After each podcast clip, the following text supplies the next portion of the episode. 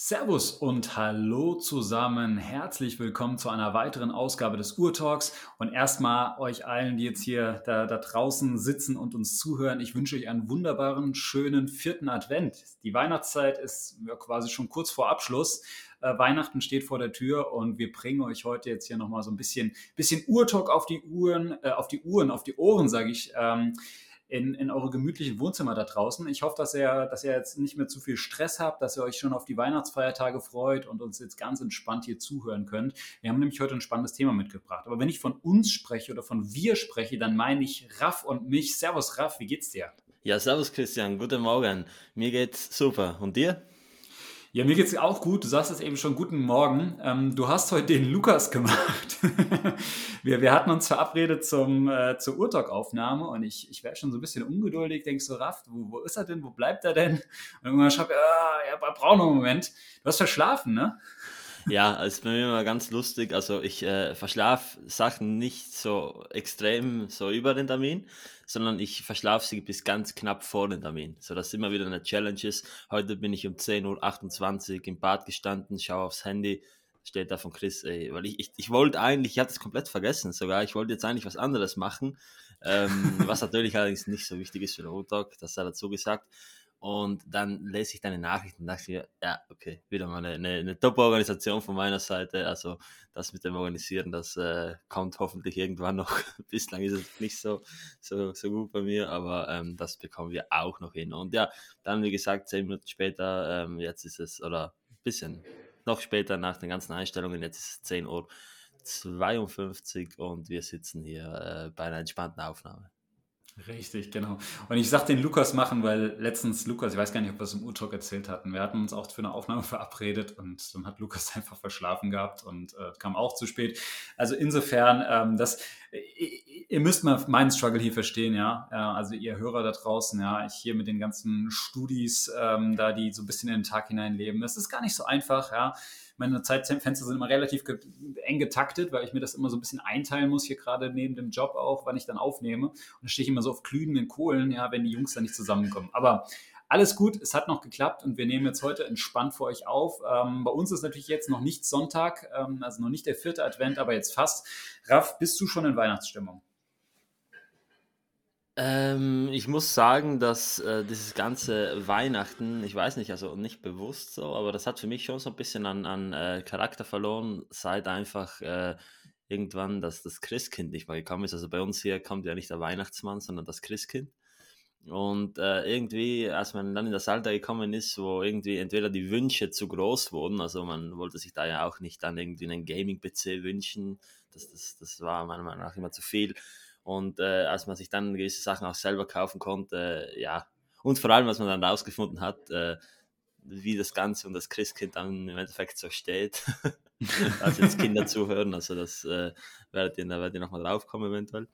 Äh, ja, wie gesagt, also ansonsten, ähm, es gab heuer so eine Hiob, also diesen Jahr so eine Hiobsbotschaft, dass meine Mutter gesagt hat, sie, sie macht heuer keine Plätzchen. Wir hatten letztes Jahr 24 Sorten, also da war wirklich der ganze äh, Küchentisch war voller äh, Keksdosen. Heuer sagt sie mir nichts, dir nichts, ja, ich mache heuer keine Plätzchen. Und das hat für mich dann so den letzten Funken Weihnachtsstimmung dann so ein bisschen geraubt. Aber ja, also es ist ja viel Schnee in Südtirol und ähm, das, das macht dann wenigstens so ein bisschen Winterflair. Ja gut, da verstehe ich dich schon ganz gut. Ich muss auch sagen, dass so diese ganze Weihnachtszeit so ein bisschen diesen Flair für mich eingebüßt hat, seitdem ich arbeite. Also zumindest geht es mir so. Äh, Im Studium war das noch okay, aber seitdem ich arbeite, gerade wenn man dann bis zum letzten Tag vor Weihnachten irgendwie so am Arbeiten ist, dann ist man eigentlich so immer so gestresst und eigentlich so im klassischen Berufsalltag drin und denkt gar nicht so viel über diese Weihnachtszeit nach. Ähm, und das ist immer so ein bisschen schade, weil ich eigentlich die Weihnachtszeit sehr, sehr gerne mag. Ich mag so dieses, wenn es irgendwie so draußen so dunkel ist und diese ganzen Lichter sind an. Und gut, wir haben hier, wo in Düsseldorf, wo ich sitze, haben wir eigentlich nie Schnee. Also das gibt es eigentlich so gut wie nicht. Äh, aber ähm, ich stelle es mir halt so vor, wie, wie, wie, schön es sein muss, wenn man jetzt zum Beispiel bei dir in Südtirol sitzt und dann da auch diesen Schnee hat in den Bergen. Ich glaube, das hat ja nochmal einen ganz anderen Flair. Ähm, aber ich bin dieses Jahr tatsächlich so relativ in, in, Weihnachtsstimmung, weil irgendwie hier in Düsseldorf die ganze Stadt ist so geschmückt und dekoriert und ich fahre hier immer ins äh, Stadtzentrum. Also ich sitze hier so in einem Coworking Space in der Nähe von der Kö. Also Kö ist ja so diese Hauptshoppingstraße in Düsseldorf. Und hier ist natürlich alles, hier funkelt alles und die ganzen Schaufenster sind dekoriert und da läufst du dann irgendwie morgens äh, dran vorbei, wenn du dann ins Büro gehst. Und das ist irgendwie ganz cool und äh, hat mich dieses Jahr echt so ein bisschen in Weihnachtsstimmung versetzt. Insofern, ich bin schon so richtig, ich freue mich schon auf, auf die Weihnachtsfeiertage. Ich habe jetzt bald auch ein bisschen frei und ähm, ja, keine Ahnung das, das ist so ein bisschen meine, meine Mut gerade. Ähm, aber lass uns gar nicht so viel jetzt hier um das ganze Thema drumherum quatschen und über Weihnachten reden. Wir machen auf jeden Fall nochmal eine Weihnachtsfolge, würde ich sagen. Ähm, aber die kommt dann ähm, wahrscheinlich erst zum 24. oder zum 26. Äh, Dezember. Heute soll es erstmal nochmal über ein anderes Thema gehen. Und ähm, ich würde heute gerne mit dir, Raff, so ein bisschen nicht das Jahr Revue passieren lassen, aber so äh, gerade so die letzten Monate des Uhrenjahres Revue passieren lassen und gerne mal so ein bisschen allgemein über den Status quo der, der Uhrenbranche, der, der Uhrenindustrie sprechen. Ähm, weil da waren jetzt einige spannende Sachen zu beobachten. Da gab es jetzt viele Auktionen mit, mit spektakulären Auktionsergebnissen. Äh, allen voran eine, eine ja, Tiffany-farbene Nautilus, die jetzt am letzten Wochenende versteigert wurde. Über all das würde ich gerne kurz, oder nicht, nicht kurz, sondern relativ ausführlich wahrscheinlich auch mit dir sprechen. Aber bevor wir da zu tief jetzt ins Thema einsteigen, lass uns vielleicht mal mit dem Audio-Wrist-Check anfangen. Und mich würde interessieren, Ralf, was trägst du eigentlich am Handgelenk? Ja, also wenn ich jetzt auf meine Uhr schaue, dann äh, sehe ich, dass es äh, kurz nach 1 ist. also tatsächlich äh, ist der Zeiger ähm, so leicht rechts von der Geht 12. deine Uhr wohl falsch, oder? Ja, das könnte man jetzt im ersten Moment meinen. Ähm, tatsächlich ist es aber nicht so. Äh, ich habe jetzt vor mittlerweile ähm, ein, zwei Wochen meine wohl besonderste Uhr äh, abgeholt. Und zwar handelt es sich hierbei um eine möglicherweise einzigartige Cartier Santos äh, Rotation Inverse oder Inversé, so. Und das ist eine ähm, normale Santos Calvé, 29 mm Bicolor. Und ähm, die hat allerdings ein, also kein Datum fürs erste und die hat ein Ziffernblatt, das rückwärts bedruckt ist. Also da ist die ähm, 11 ist auf der rechten Seite, die 1 ist auf der linken Seite und so weiter. Und ähm, ja, die läuft faktisch rückwärts. Also der, der Sekundenzeiger dreht sich gegen den Rück, äh, also gegen den also, Uhrzeigersinn. Die ganzen okay. anderen zeigen natürlich auch. Und ähm, ja, das äh, ist jetzt momentan so ein bisschen, ich würde mal sagen, sogar das besondere Stück in meiner Sammlung, weil äh, man findet absolut nichts dazu. Also man findet sie in den Cartier-Archiven, ähm, aber die ganzen Cartier-Sammler, die ich, die ich so kenne, die hatten alle keine Ahnung, dass es Dio gibt. Mir ging es auch so. Ich, ich war montags morgens äh, im Bad, äh, dachte mir so, jetzt, jetzt startest du langsam in den Tag und äh, legst das Handy weg. Hab dann dennoch, also ähm, dennoch noch mal ganz kurz so ein bisschen online geschaut, was es denn so gibt bei mir in Italien und ähm, habe dann die gefunden so, ich, ich habe es anfangs nicht glauben wollen, als ich die Bilder gesehen habe. Was, was ist denn das? Eine, eine Galbe ohne Datum. Und das auf den zweiten Blick ist mir dann aufgefallen, was es eigentlich ist. Äh, long, long story short, ich bin dann ähm, keine zwei Stunden später schon unterwegs gewesen nach äh, Mantova. Das sind circa 500 Kilometer hin und zurück äh, in der Nähe von, ähm, von Verona und habe das schöne Stück dann abgeholt und bin tatsächlich überglücklich und kann es äh, noch immer nicht ganz fassen, dass die jetzt in meiner Sammlung ist.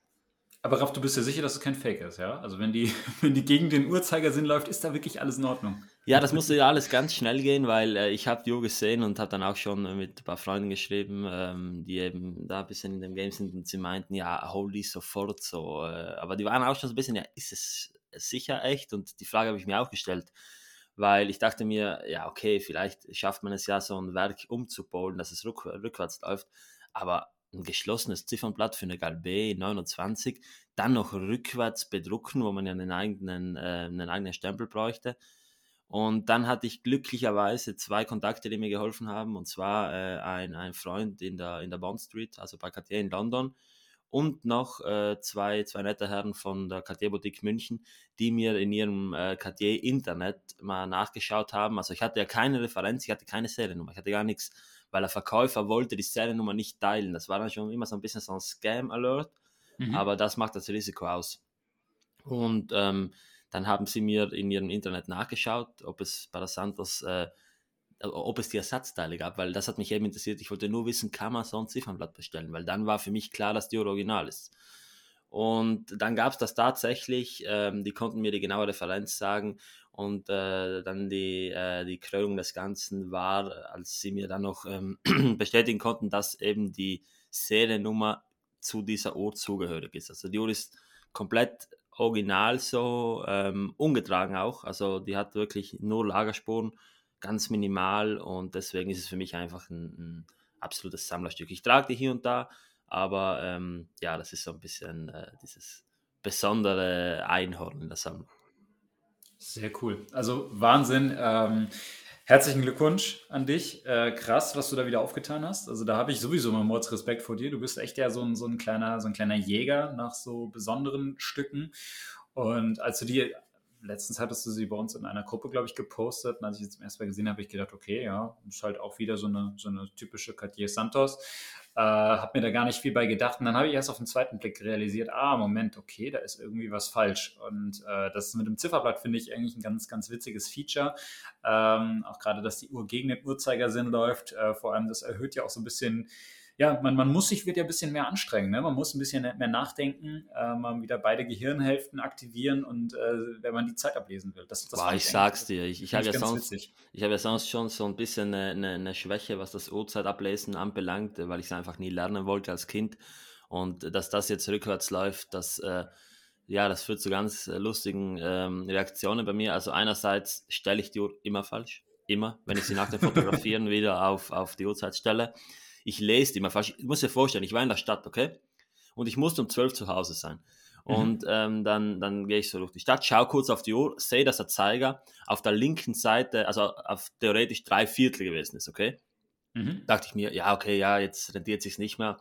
Äh, komm, lass nach Hause fahren. Fahr nach Hause und komm um halb zu Hause an. weil sie eben ein Viertel nach war eigentlich. Und äh, das ist echt, also ich, zum, zum Tragen ist das eine Katastrophe, wenn man äh, irgendwie was vorhat oder so, da, da kommt man nicht dran. Das ist wahrscheinlich vergleichbar mit diesem Breitling. Äh, Uhren, die 24 Stunden äh, als Hauptanzeige haben. Mhm, mhm. Und äh, weil du gesagt hast, dass man das am Anfang nicht sieht, ja, tatsächlich, ich habe dir dann einigen meiner Sammlerfreunde geschickt und äh, habe schon gesagt, ja, hey, ich habe was, was wirklich krasses ausgegraben und so. Schicke ihnen ein Foto von denen und, die, und sie schreiben dann, wow, das ist ja echt ein super Zustand, das ist wirklich ein cooler Zustand, dann ist man still und dann irgendwie fünf Minuten später klingelt das Handy und, und die, die waren da komplett fassungslos. Also äh, ganz lustig eigentlich die Reaktionen. ja, aber geil. Also da herzlichen Glückwunsch zu und da hast du dir ja eigentlich schon ein schönes vorzeitiges Weihnachtsgeschenk gemacht äh, und hast deine Sammlung nochmal zum, zum Ende des Jahres hin ordentlich vergrößert. Oder mit, mit ja, obwohl ich muss sagen, bereichert. Ja, ich muss sagen, mein, mein ähm, Ziel oder mein Grail ist es ja immer, so ein bisschen unique von Cartier zu bekommen, weil Cartier, da geht es nicht darum, wie viel hast du äh, in der Boutique ausgegeben oder hin und her. Also die machen dir ein bisschen unique, wenn sie finden, dass du ein bisschen unique verdienst. Und das kostet dann natürlich ein Stück mehr wie eine normale äh, Edition. Aber ähm, mich wird momentan wirklich so gut wie keine Uhr reizen vom aktuellen Lineup. Und äh, jetzt habe ich mit der Uhr schon so ein bisschen äh, diesen, diesen Holy Grail angekratzt. Also es ist nicht 100% sicher, dass sie komplett unique ist. Man findet im Internet gar nichts zu der Uhr.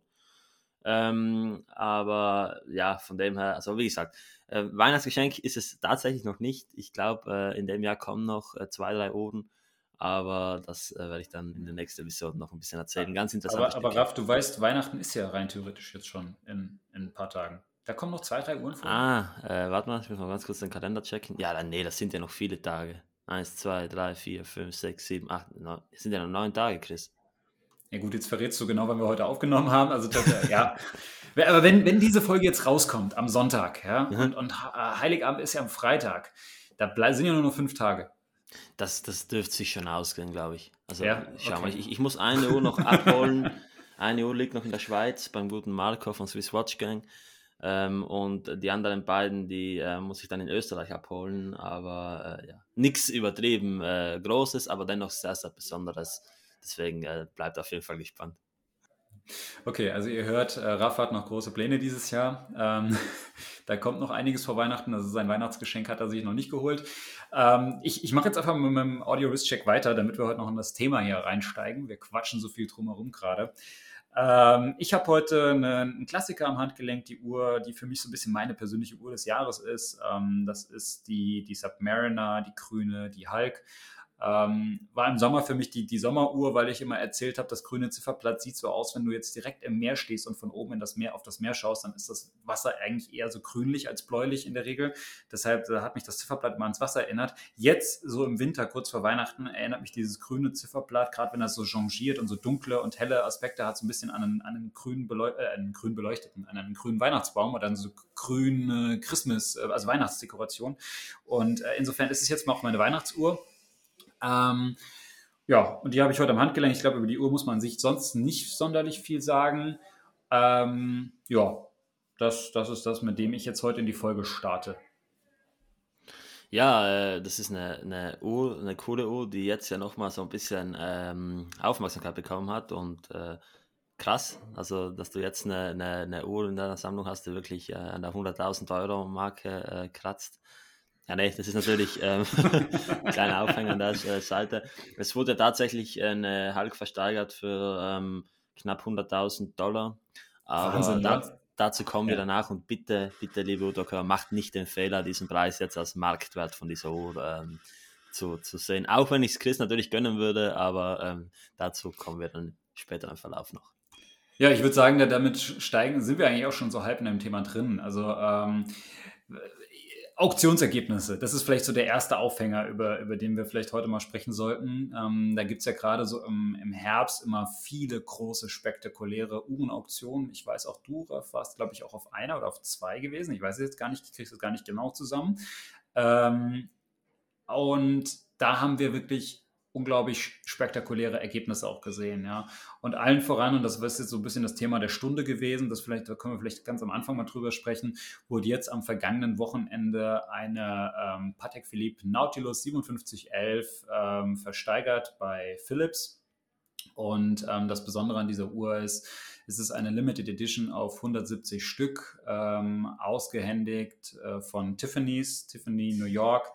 Ähm, das ist ja einer der ältesten Patek Philippe Retailer oder Händler und wir haben ein Double-Signed Zifferblatt, wir haben ein ja, so Tiffany türkisfarbenes äh, Zifferblatt von, von der Farbe und ist quasi geht man jetzt im Moment davon aus, wirklich dann auch die, die letzte, letzte 5711 Nautilus, äh, die rauskommt. Man weiß es nicht, vielleicht bringt ja Patek noch was.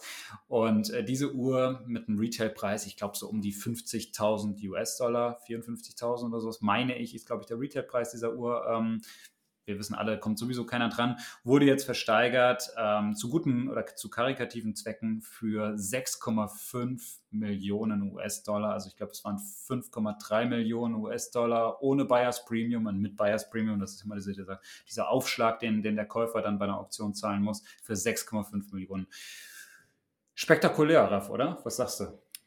Ja, ich äh, bin damals, äh, als das gewesen ist, äh, da habe ich gerade ein entspanntes Bad genommen und da habe ich wirklich äh, so, so zum ersten Mal ähm, das getan, was äh, gefühlt alle anderen tun, und zwar, dass das äh, Telefon so kurz mitnehmen, weil ich wollte mir das in, in bester Manier anschauen. und ja, ich, ich kam aus dem Lachen nicht mehr raus. Es war ganz ehrlich, da war das Formel 1-Finale vom, vom letzten Sonntag äh, nur halb so spannend. Also, äh, wie man da dann gesehen hat, sie dann mit einem, mit einem äh, Commission Bid von 20.000 Dollar anfangen und dann hörst du direkt One Million Dollar, Sir. So, und äh, da war dann ja auch ähm, dieser Zach-Attack oder Zack-Attack äh, unterstrich 25 äh, auf Instagram, dieser Sammler, der ja auch äh, zum Beispiel eine Grandmaster Chime hat oder ein Sky Moon Tourbillon. Ähm, und da wollte er die auch haben und da ist dann irgendwie, glaube ich, bei 5 Millionen oder so, hat er, hat er aufgehört mitzubieten. Und ähm, es, war, es war krass. Also äh, Oral Bags hat das wirklich gut gemacht. Das ist ja von mir aus gesehen auch so wirklich so ein Vorbild, so ein großer Aktionär. Mhm. Ähm, allerdings hat mich. Auktionator und nicht Auktionär. Äh, wirklich, sagt man Auktionator? Auktionator, bist ja. Bist du dir sicher? Ja. Dass man nicht Auktionär sagt. Ein Auktionär ist einer der. Ah nee, okay, warte.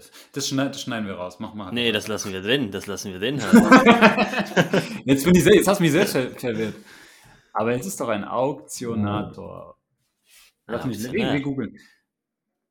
Nee, der Auktionator ist das. was, sagt ihr, was sagt ihr, liebes, äh, liebe Zuhörer? Lass es uns wissen. Also wir, wir, werden wir es rauskriegen, aber äh, ein Auk eine Auktion und dann gibt es einen Auktionator. Ja, dann sagen ja. wir Auction, das sagen wir Auctioneer. Das, ja, das wir, wir haben letztens eine Beschwerde bekommen, dass wir zu viel Englisch reden, Raff. Wir müssen. Ah, okay, ja, das sagen, wir, das sagen wir Auktionär, das passt schon so. Okay. Ja, und äh, wie gesagt, er hat äh, gegen Ende eine Sache gesagt, die mir persönlich so ein bisschen, ähm, ja, so ein bisschen, äh, ja, jetzt irgend so ein deutsches Sprichwort einfügen, was irgendwie äh, negativ ist. Also, das hat mich so ein bisschen gestört. Äh, er hat gesagt, also als dann gehämmert wurde bei ähm, 5,35 Millionen, hat er gesagt, that's what watch collecting is all about. Und da muss ich oh. persönlich sagen, also wenn das das ist, was Watch Collecting all about ist, dann äh, ja, frage ich mich, ob wir beide da, also ich und Dorel, so ein bisschen unterschiedliche Ansichten haben, weil nur weil Not teuer ist, ist sie meiner Meinung nach nicht wirklich äh, besser.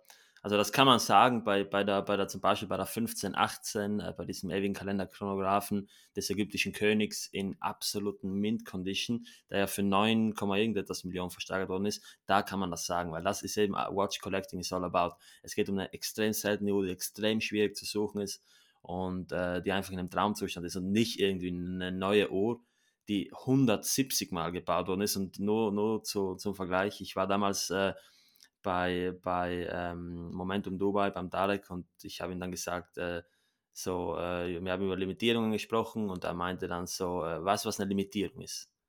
100 Stück ist eine Limitierung, so. ähm, oder so in der Art. Mhm. Und deswegen 170 finde ich absolut äh, übertrieben von der Limitierung her. Ich hätte es cool gefunden, wenn das irgendwie 10 oder 15 gewesen wären.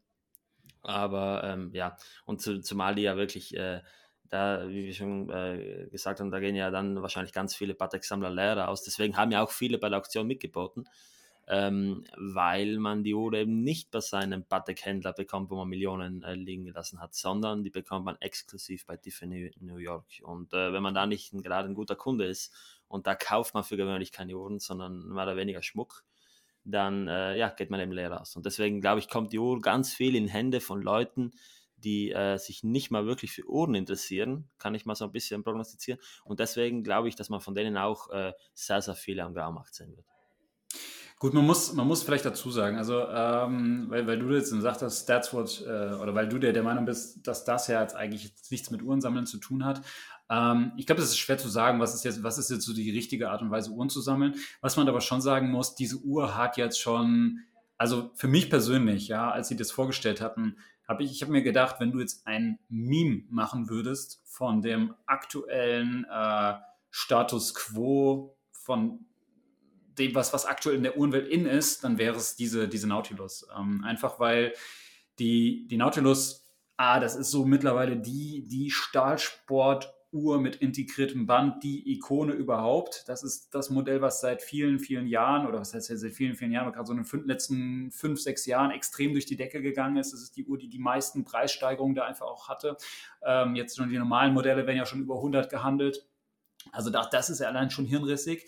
Ähm, dann wurde die ja nochmal so krass befeuert dieses Jahr, als dann Thierry Stern gesagt hatte, wir stellen die 5711 ein, weil der Hype zu groß ist, aber wir bringen noch eine letzte und das war dann die grüne. Grün war ja auch schon die Hype-Farbe. Jetzt dieses Tiffany Blau ist ja äh, sowieso die Farbe überhaupt jetzt auch gewesen in diesem Jahr oder auch gerade ähm, seit, seit Rolex dann was in Sammlerkreisen immer Tiffany genannt wurde. Das ist zwar eine andere Farbe, nicht die Tiffany-Farbe, ist egal, die die Oyster Perpetual hatte, die, die ja auch mit diesem Tiffany-Dial unglaublich beliebt war.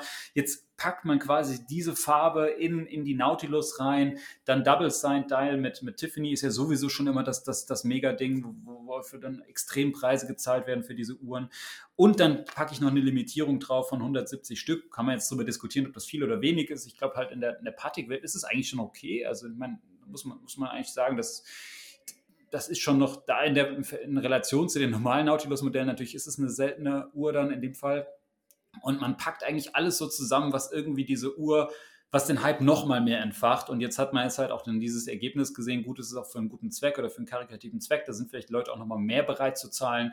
Ähm, aber das ist irgendwie so, man, man hat alles zusammen, also alles, was du an Inkredenzien hast, um irgendwie Hype zu entfachen, hast du alles zusammen in eine Uhr gepackt. Und äh, das war auch so der Punkt, weshalb ich das Ganze irgendwie so sehr kritisch auch gesehen habe. Und ich weiß nicht, ob sich Patek damit einen Gefallen getan hat. Natürlich, klar, die Uhr ist begehrt, die wird die begehrteste Nautilus überhaupt sein, wahrscheinlich. Ähm, auch, auch langfristig gesehen. Und äh, natürlich viele Sammler hätten die gerne.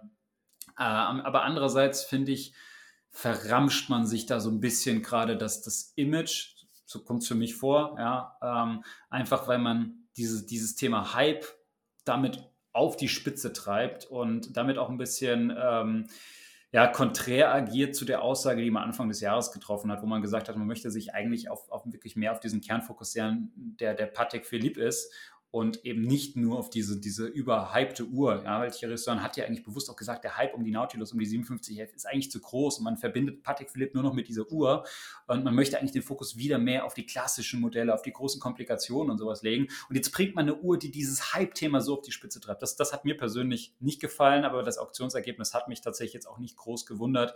Gut, 6,5 Millionen sind viel. Äh, ich hätte mit weniger gerechnet, aber ob es am Ende jetzt drei sind oder sechs Millionen, im Endeffekt ja, so what. Also es ist, es ist Wahnsinn, es ist wirklich Wahnsinn. Ja, und da, wie gesagt, kann man jetzt ja ähm, drüber so ein bisschen spekulieren, wer wohl die Uhr gekauft haben mag. Also ähm, es gibt da ja ein paar Leute oder Institutionen, die dafür in Frage kommen. Aber ja, das wird wohl wahrscheinlich ein Geheimnis bleiben. Ähm, wie gesagt, das ist meiner Meinung nach immer so ein netter Vorwand, dieses äh, Charity-Ding. Äh, man kann das ja natürlich äh, irgendwo Steuer, ähm, also so als Steuervorteil nutzen. Und äh, ich sage mal so, ohne jetzt irgendwas zu nennen, aber 6,5 äh, Millionen für einen, für einen weltweiten, äh, komplett äh, durchdrehenden viralen Marketing-Stunt scheint ein fairer Deal zu sein. Aber äh, lass uns nicht länger darüber sprechen.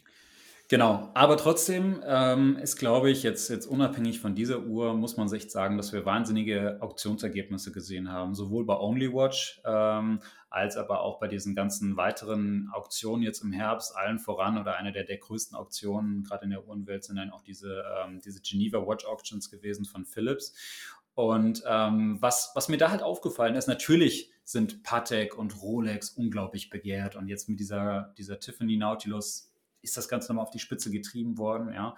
Aber was mir vor allem aufgefallen ist, war, dass wir unglaublich viele Independent Watchmaker gesehen haben, ähm, die extreme Höchstpreise und Rekorde erzielt haben. Und da sind vor allem so Marken zu nennen oder Indies zu nennen wie Philippe Dufour, Roger Smith, äh, François Paul Journe, also FP Journe, wahnsinnig. Das, das waren so die großen Stars dieser, dieser letzten Auktionen. Und wer, ähm, ich glaube zum Beispiel FP Journe bei, äh, bei OnlyWatch 4,5 Millionen, ähm, diese, diese Uhr, die mit, äh, wie hieß er, Francis Coppola ähm, zusammen gemacht wurde, mit ja, dieser, genau, mit dieser Hand. Hand.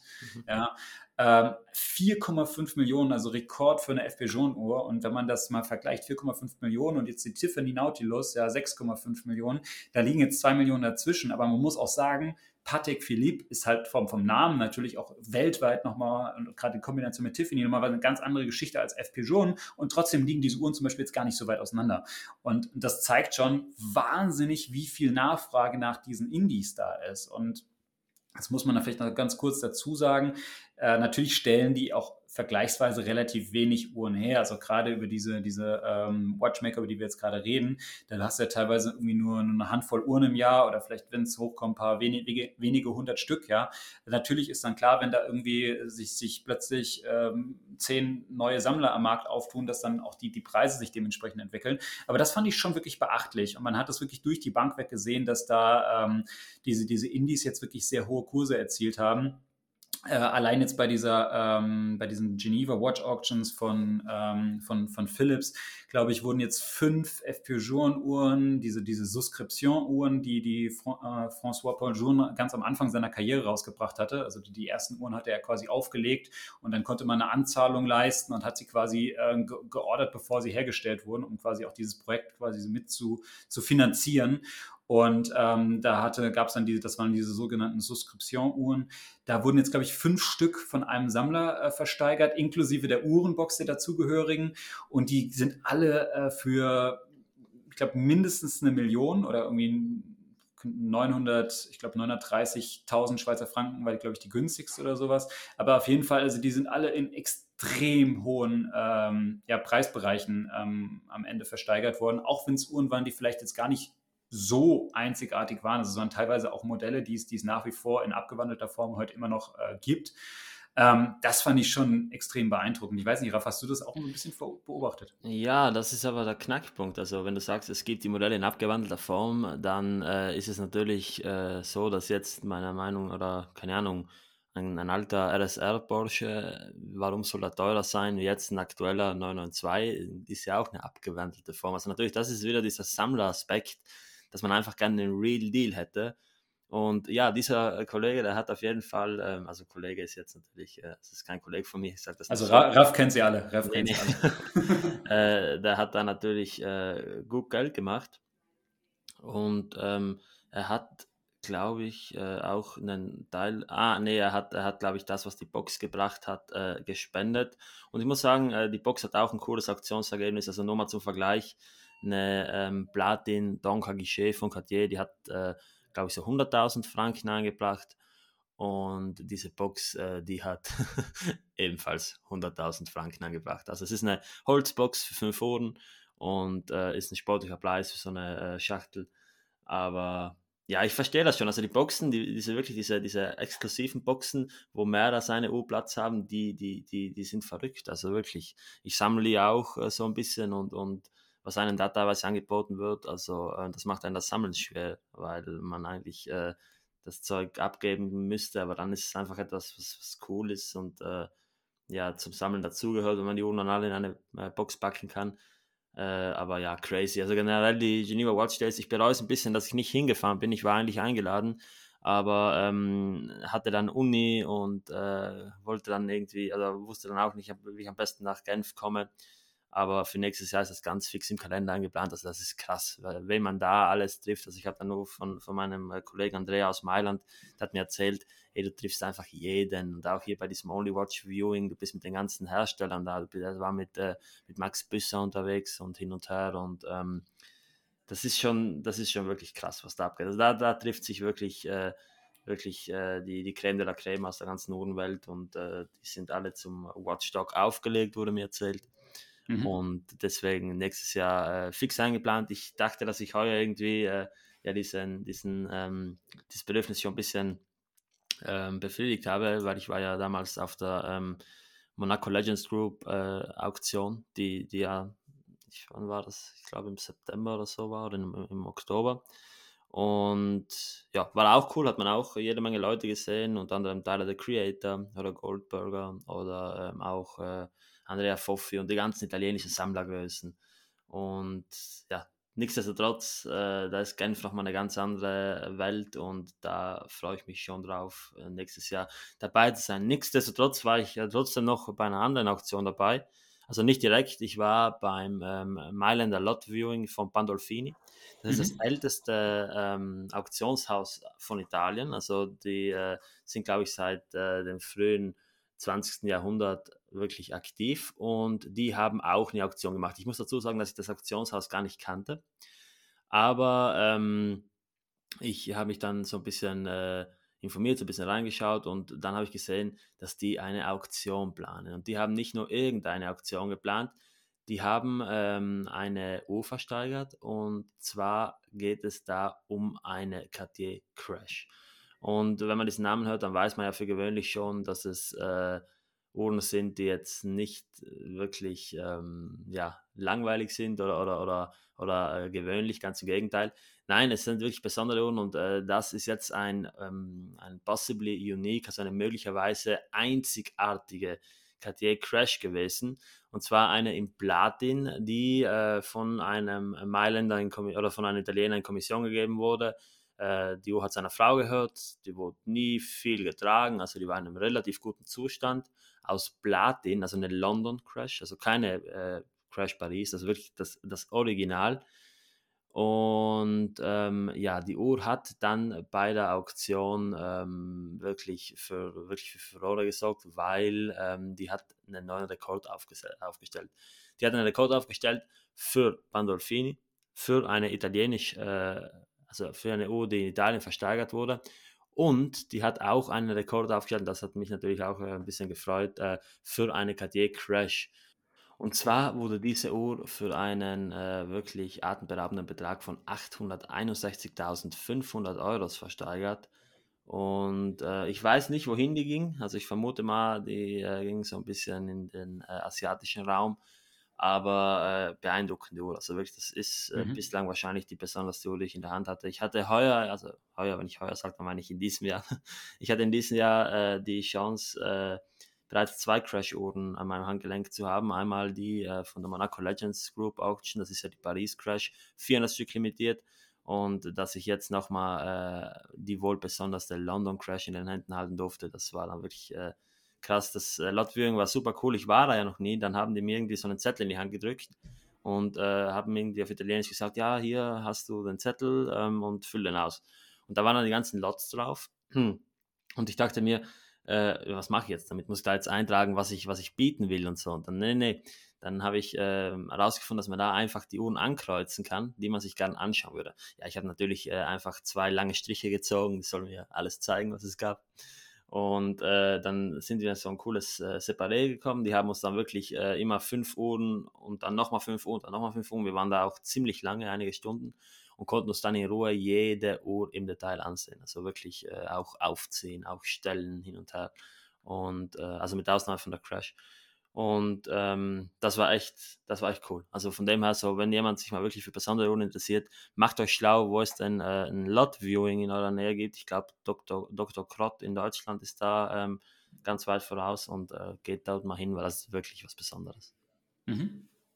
Ja, also ähm, definitiv lohnt sich auf jeden Fall. Und ähm, das, das, das Interessante, jetzt einfach nochmal so ein bisschen das Ganze rekapitulierend, ist eigentlich, dass wir ähm, gerade sehr hohe Ergebnisse bei eben diesen besonderen, außergewöhnlichen Uhren gesehen haben. Also du hast jetzt eben von der Cartier Crash äh, erzählt, auch das ist ja ähm, eine sehr einzigartige und, und wirklich ausgefallene Uhr. Ähm, und ansonsten, wie gesagt, waren es halt sehr viele von diesen Independent Watchmakern, die halt äh, Höchstpreise erzielt haben, selbst auf kleinen Auktionen. Also zum Beispiel ähm, hatte ich jetzt auch mal auch ein bisschen verfolgt, äh, in Eichen in Zürich, auch eher so ein kleineres Auktionshaus, meine ich. Da wurden dann irgendwie zum Beispiel von Vianney Halter äh, zwei, zwei Antiqua-Modelle versteigert, ich glaube, für 190.000 äh, Schweizer Franken. Klingt jetzt im Vergleich jetzt nicht so hoch, gerade im Vergleich zu den Resultaten, die wir sonst gesehen haben, aber auch das zum Beispiel wäre ein Rekord gewesen für Vianney Halter.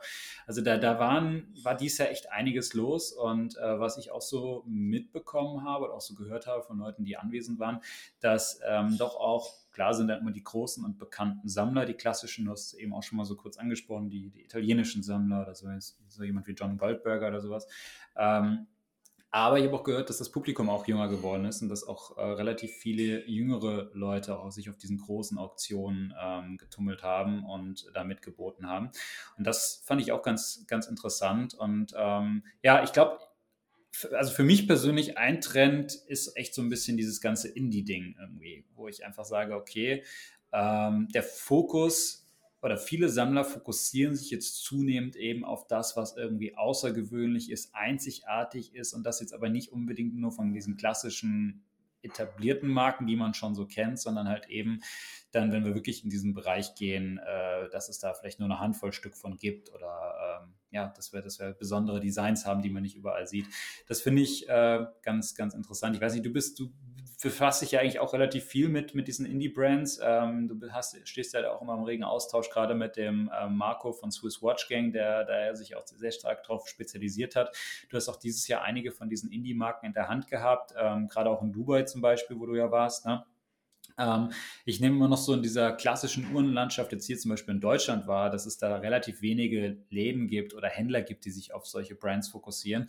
Trotzdem ist, glaube ich, die internationale Nachfrage höher denn je. Und ich könnte mir vorstellen, dass sich da hier auch noch was tun wird, auch gerade wirklich so in diesem ähm, stationären oder lokalen Handel. Ähm, ich weiß nicht, wie, wie, wie siehst du das, Raf? Meinst du, dass das in diesen Trends sind, den wir länger sehen werden? Oder glaubst du, dass es jetzt eher nur mal so im Moment die, diese Auswüchse und äh, keine Ahnung, wenn du halt keine, die, die Patek nicht mehr steigern kannst, versuchst du halt was anderes zu bekommen?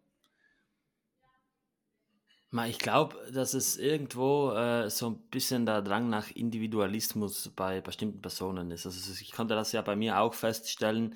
Äh, ich ich glaube, ich würde jetzt mit einer, mit einer äh, unter Anführungszeichen, normalen, keine Ahnung, äh, Stahl, äh, Royal Oak, einer aktuellen oder einer aktuellen Rolex die man einfach oft sieht, nicht wirklich glücklich werden, weil ich immer gern etwas äh, ein bisschen ausgefalleneres habe. Und da kommen dann die Indies ins Spiel. Und ich glaube, dass der ganze, äh, das ganze Momentum sich so ein bisschen aufschenkelt oder aufschwankt. Ähm, und dann ist es halt so, dass das Aufmerksamkeit bekommt und die Leute sich dafür begeistern, weil ich merke halt, dass äh, gerade die, die, die Jungs in der Schweiz, also auch in Zürich, mit denen ich ja viel in Kontakt bin, die, die sind alle auf diesem Trip mittlerweile. Also die sind alle, die haben alle schon ihre, ihre Royal Oak, ihren Nautilus, ihre, ihre äh, Rolex-Uhren, aber die sind jetzt wirklich alle so, dass sie sagen, ja, sie holen sich jetzt eine, eine, eine Sartori VR oder sie holen sich eine, ähm, eine Uhrwerk, so wenn es sich ausgeht, oder, oder, oder ein MBNF. Mhm. Und mhm. ähm, ja, das, also da gebe ich auch ein bisschen natürlich dem lieben Marco die Schuld, der da wirklich einen Einsatzjob macht, der das Ganze voranzutreiben und die, die, die Indies auf die Karte zu holen. Der war jetzt auf der Dubai Watch Week und da ist ja wirklich Indies so ein bisschen das Hauptthema. Da glaube ich mhm. über 25 Videos in, in, in, sieben Tagen rausgehauen. Also ganz, ganz krass, sehr empfehlenswert.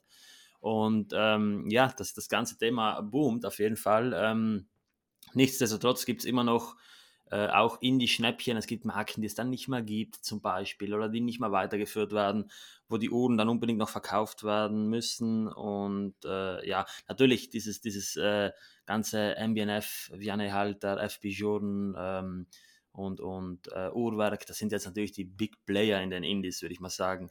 Und mhm. das ist natürlich äh, alles andere als, als irgendwie. Ähm, ein Geheimtipp. Also die kennt man mittlerweile, die sind ja auch schon lange im Game, das sind ja nicht Marken, die es seit gestern gibt.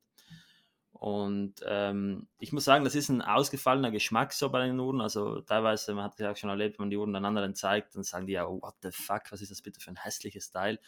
Aber ähm, ich finde, dass einfach diese, gerade diese, diese äh, Orological Machines, diese richtig ausgefallenen Stücke von MBNF, die sind was Besonderes. Und ähm, ja, das ist einfach dieser, dieser Individualismus. Und ich habe auch mit, mit dem Marco darüber gesprochen, also von Swiss Watch Gang. Der äh, besitzt ja selbst ein Piece Unique von ähm, Konstantin Chaikin, also eine, eine Joker. Und er hat mir gesagt, wenn er auf ein, auf ein Uhrentreffen geht, dann zieht er nicht seine, ähm, seine Oyster Perpetual an oder ähm, keine Ahnung, seine, seine Tudor Black Belt GMT. Nein, dann zieht er seine, ähm, seine Joker an, einfach weil es ein Conversation äh, Starter ist. Und mhm. das ist bei mir auch immer so ein bisschen dahinter gelangt. Also äh, da geht es gar nicht um den Preis, so. Also da geht es äh, gar nicht darum, ob die Uhr teurer ist oder, oder weniger teuer. Also natürlich, die werden jetzt relativ hoch gehandelt. Aber es geht einfach darum, dass du irgendwie mit einer ähm, mit einer solchen Movie, wie einer, wie einer gelben Auto Perpetual nicht wirklich auffällst, weil einfach äh, du einer von vielen bist. Aber wenn du dann wirklich so, so ein kleines Clownsgesicht auf deinem Handgelenk hast, dann äh, macht das schon einen Eindruck. Ob der dann positiv oder negativ ist, das ist dann natürlich immer ähm, auf, auf, den Einzelfall zu betrachten. Aber ich, ich verstehe Marco da und so ist es bei mir dann auch. Wenn ich irgendwo hingehe, trage ich auch gerne mal meine, meine Art Deco Jump Hour. Einfach äh, weil mhm. es irgendwie etwas ist, wo, wo die Leute sich dran auffangen. Ich kenne es von den äh, Get-Togethern, ähm, dass zum Beispiel damals in, in, in Zürich äh, bei diesem Turicum Get-Together, wo ich eingeladen war, ja, da, da, waren ja Uhren, die man gefühlt nie sieht. Also wirklich, das waren alles Leute, die haben äh, eine GMT, die haben eine Sub, die haben eine Royal Oak und so, aber die kommen dann mit Uhren, die kommen mit einer Gerald Genta Retro ähm, mit diesem äh, Retrograd, mit dieser retrograden Anzeige, die kommen mit so Doxa, Daiwan, die kommen mit, äh, mit Ming und so weiter, also mit wirklich ausgefallenen Uhren. Einer hatte sogar eine, eine wirklich perfekte, unbenutzte äh, Patek Damentaschenuhr mit, also ganz, ganz mhm. krass. Und äh, that's what Watch Collecting is all about, meiner Meinung nach. Also wirklich äh, mhm. diese äh, dieses ähm, Diverse in dieser Uhren, in dieser Uhrenwelt, dieses andere, dieses Besondere, weil wie gesagt, äh, natürlich, also ich, ich will dich da jetzt auch nicht irgendwie äh, blöd anmachen, aber ähm, diese, diese ganzen klassischen Uhren, die haben natürlich ihre Daseinsberechtigung, also beim besten Willen, aber ich persönlich äh, sehe die einfach ziemlich oft, gerade so auf Instagram und so. Und deswegen bin ich immer wieder froh, wenn, wenn man da mal was Neues sieht. Auch jetzt zum Beispiel äh, diese, diesen Nautilus, die überall ist. Und ich habe mich richtig gefreut, als Patrick gestern die 5750B vorgestellt hat, also diese neue Minutenrepetition, mhm. Advanced Research, weil ich einfach ein Fan bin von dem, äh, von dem Individuellen, weil ich finde, irgendwelche Sachen, die groß beliebt sind, die wurden halt beliebt gemacht. Also äh, ich sage mal so, wenn jeder eine, ein, ein komplett ähm, unvoreingenommen an eine Sache herangehen würde, also an irgendeine Uhr, dann glaube ich, würden wir wahrscheinlich schon äh, oft dieselbe sind, aber wir würden wahrscheinlich viel, viel mehr ähm, Diversität sehen in der ganzen Szene, weil also, so ist es halt der Fall, dass ähm, die Leute das cool finden, was ihre Role Models, ihre Vorbilder cool finden und äh, sich nicht immer auf ihren eigenen Geschmack verlassen, was natürlich auch verständlich ist. Viele wollen ja mit den Uhren nicht wirklich Geld verlieren und wenn sich dann jemand äh, gerne Alain Silberstein ähm, Bolide holen würde, dann macht er das vielleicht nicht, weil er Angst hat, sein Geld zu verlieren. Das kann ich auch nachvollziehen und kauft dann halt äh, lieber eine, eine, eine Tudor. Aber wie gesagt, wenn man es sich irgendwie ähm, gut plant, gut, guten Preis bekommt, dann ist Indie einfach meiner Meinung nach der Way to go. Und Indie muss ja nicht unbedingt Indie sein. Also ich meine, für mich persönlich äh, ist, ist es einfach eine besondere Uhr. Deswegen, äh, mhm. wie immer wieder, ich sage es immer, immer wieder, buy what you like. Also wenn du wirklich was kaufst, was dir gefällt, ja. dann, dann, dann wirst du das wahrscheinlich erstmal nicht verkaufen. Und selbst wenn, ähm, ja, wie gesagt, wenn es wirklich was Besonderes mit einem Alleinstellungsmerkmal ist, dann, dann, dann wirst du auch jemanden finden, der sich dafür begeistern kann. Absolut. Also ich glaube ich glaub auch, du hast es ganz gut zusammengefasst. Ich denke schon, dass auch sehr stark, ähm, also dieser, dieser Trend zu Indie, zu Indie, klar, das müssen nicht immer zwangsläufig Indie-Brands sein, aber es, es, geht halt oftmals in diese Richtung, wirklich so Watchmaker, die wirklich außergewöhnliche Sachen machen, vielleicht in kleinen Stückzahlen mit besonderen Komplikationen oder besonderen Designs, die, die einzigartig sind. Ähm, und da sehen wir halt gerade diesen massiven Trend. Und ich glaube, da gibt's, spielt viel auch dieses Thema Individualität auch wirklich auch mit rein, dass man sagt, man möchte vielleicht auch bewusst jetzt nicht mehr das, was man jetzt sowieso schon überall sieht, und gleichzeitig wird aber dadurch das auch natürlich auch ein bisschen mehr zum Mainstream und rückt halt auch mehr in den Fokus von, von verschiedenen Leuten. Dadurch steigen halt die Preise, die Nachfragen sind, äh, steigt. Die, wir haben es jetzt bei den Auktionsergebnissen gesehen. Ähm, es gibt, ich kenne kenn viele Indie-Watchmaker, die jetzt sagen, sie nehmen jetzt keine Bestellung mehr an für die nächsten Jahre, weil sie einfach ausgebucht sind. Sie kommen nicht mehr hinterher. Das führt dann auch dazu, dass du halt einfach entspannt auch sowas wie zum Beispiel diese Louis Erard Silverstein ähm, kaufen kannst. Du hattest gerade eben das schon mal kurz angesprochen. Und die, die werden dann über Marktwert gehandelt zum Beispiel. Und das ist dann quasi dann auch ein sicheres Investment, genauso wie es die, die Rolex beispielsweise ist, wenn du sie zum Listenpreis bekommst. Also das ist, das ist schon äh, verrückt, was da passiert. Und ich glaube, dieser Indie-Markt in, insbesondere ist unglaublich heiß und unglaublich begehrt. Und dafür spricht dann zum Beispiel auch so Geschichten wie, dass jetzt ähm, Watchbox ein, ein Großteil der Marke Debutyn übernommen hat. Äh, Watchbox, für die Hörer da draußen, einer der größten äh, Luxusuhrenhändler der Welt äh, mit Sitz in den USA, wurden jetzt letztens äh, mit einer Bewertung von über einer einer Milliarde US-Dollar ähm, bewertet, äh, also quasi ein Unicorn, ähm, wie man immer so gerne in dieser, dieser Tech- oder in dieser Startup-Welt spricht. Ähm, Wahnsinn. Die haben jetzt, die haben jetzt einen Teil von, von Debutyn zum Beispiel übernommen, weil sie gesagt haben, okay, wir holen uns quasi jetzt hier so eine Independent, äh, Independent Watchmaker-Brand quasi in unser eigenes Portfolio rein. Äh, wir übernehmen einen Teil davon, wir glauben an diese Marken. Und ich denke schon, dass dieser Trend sich fortsetzen wird. Und ich könnte mir vorstellen, dass gerade auch jetzt für den, für den deutschen Sammler hier, dass das in den nächsten Jahren noch mehr in den Fokus rücken wird. Weil was man halt auch immer wieder sieht, ist, wie, glaube ich, gerade so in Deutschland, ich meine, du sitzt jetzt in Südtirol, Raff, da weiß ich nicht genau, wie da der Markt ist, aber gerade in Deutschland, ich glaube, wir sind immer sehr konservativ und sehr zurückhaltend und der Deutsche ist immer so ein bisschen auf das, was er halt irgendwie so kennt und äh, das sind dann halt diese etablierten Marken, aber ich glaube tatsächlich halt auch, dass ähm, jetzt gerade durch dieses, diesen internationalen Watch-Collecting-Lifestyle und diesen, diesen Fokus auf diese äh, Independent Watchmaker, auch da nach und nach einiges auf Deutschland überschwappen wird. Und ich könnte mir vorstellen, dass da demnächst die ersten Händler auch auf den Markt kommen oder die ersten vielleicht äh, Retailer sich darauf fokussieren, auch eben bewusst solche Indies vermehrt in den Fokus zu rücken, weil bisher ist es zum Beispiel noch schwierig, ja. Ähm, äh, das, das ist so persönlich meine, meine Meinung zu dem Thema. Aber ähm, das ist vielleicht eines, eine dieser Markttrends, über die wir so ein bisschen äh, jetzt auch, bisschen, über die wir jetzt auch relativ ausführlich auch schon gesprochen haben.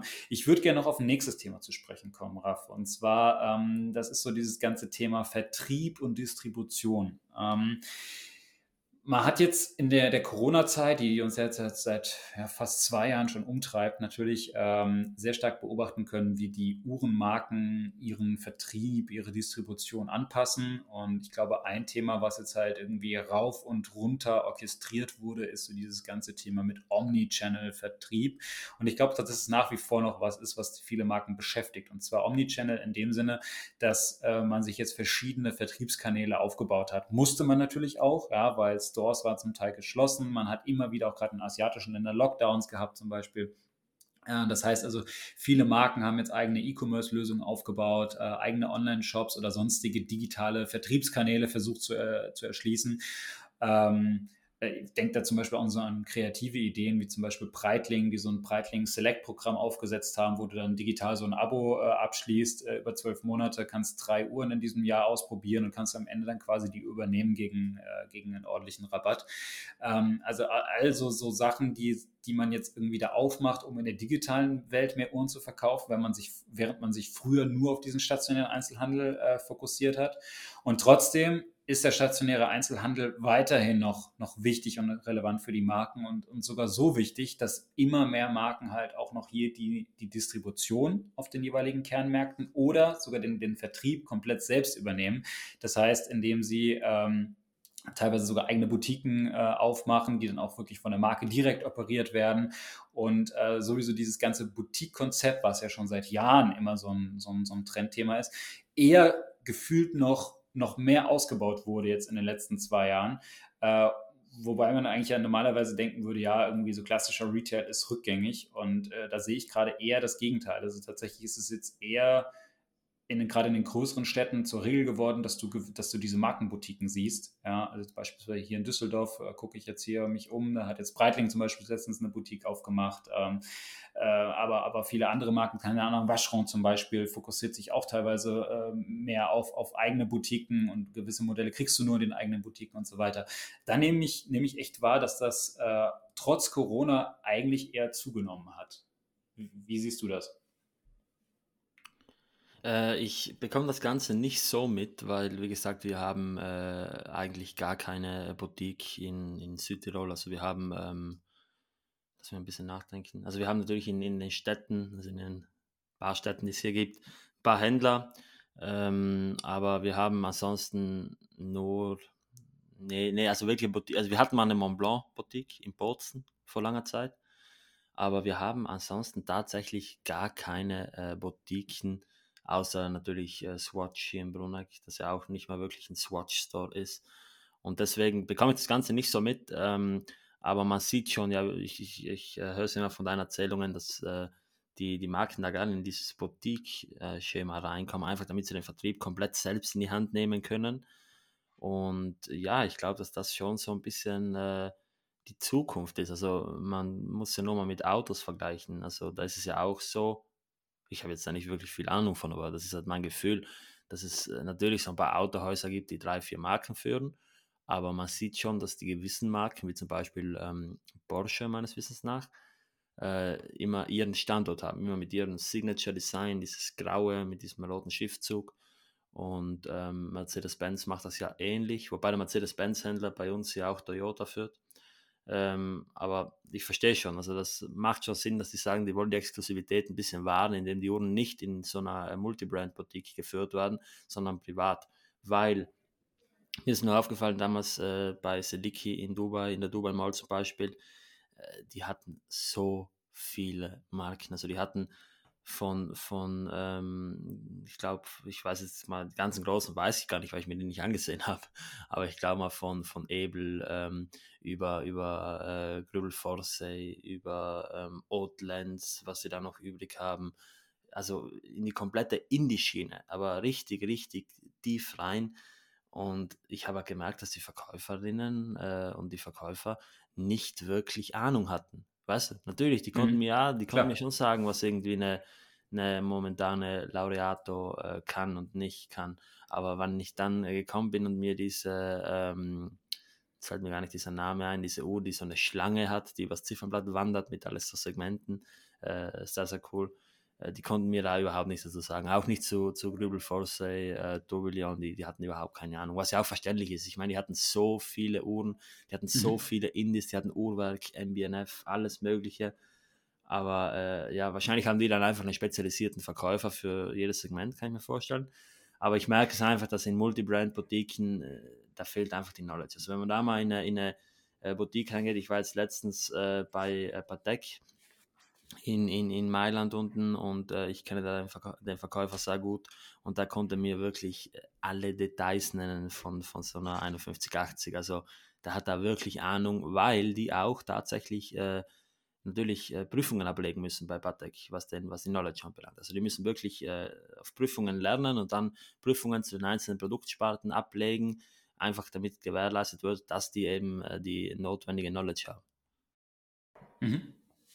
Jetzt hast du eben schon ein paar Punkte äh, angesprochen, die ich ganz spannend finde, auf die ich ganz kurz eingehen möchte oder die ich vielleicht noch ein bisschen mehr vielleicht, oder wo ich ein bisschen Kontext zu beisteuern möchte. Ähm, das, das eine, was du jetzt gesagt hast, ähm, dass es dir bei dir als lokal in der Umgebung zum Beispiel nicht so auffällt mit den eigenen Boutiquen. Und ich glaube, das hat auch einen Grund, ähm, weil diese Boutiquen, die, die, oder diese, diese Flagship-Stores, diese Erlebniswelten der Marken, die machen natürlich nur Sinn wirklich in den, den großen Hotspots. Ja, man muss ja sagen, Ladenfläche ist natürlich auch teuer. Ja. Ähm, es ist im Grunde ist, ist, sind die Kosten sind ja genauso hoch wenn ich jetzt zehn Marken vertreibe oder wenn ich eine Marke auf der gleichen Fläche vertreibe. Ich brauche im Zweifel die gleiche Anzahl von Personal, ja, das heißt, im Zweifel die gleiche äh, Mietkosten und so weiter. Das heißt, ähm, es ist eigentlich ungemein teurer, nur eine einzelne Marke zu verkaufen oder ähm, schwieriger, weil natürlich, wenn ich zehn Marken verkaufen kann, ist die Wahrscheinlichkeit, dass ich davon eine Uhr äh, pro Tag verkaufe, höher, als wenn ich nur eine Marke verkaufe. Ja? Ähm, das heißt also, äh, sowas lohnt sich natürlich eigentlich nur, wenn ich das entsprechende Publikum auch drumherum habe. Und das ist dann natürlich in diesen, in diesen großen äh, Metropolen, das ist jetzt halt in Deutschland, siehst du das halt sehr viel jetzt in, in, in München, in, in Hamburg, in Berlin, in Düsseldorf hier zum Beispiel auch, Köln auch, auch ja eine Millionenstadt, Frankfurt zum Teil, äh, oder dann halt sowas wie, wie Zürich, äh, in, in Genf, wahrscheinlich wird es in Mailand oder so auch ähnlich sein in Italien, das weiß ich jetzt nicht genau. Aber ähm, natürlich in diesen, diesen 1A-Lagen, in diesen großen Metropolregionen, da lohnt es sich natürlich in der Innenstadt solche Boutiquen aufzumachen. Und da nehme ich schon wahr, dass es halt zunimmt, gerade auch im Vergleich zu diesen Monobrand-Stores.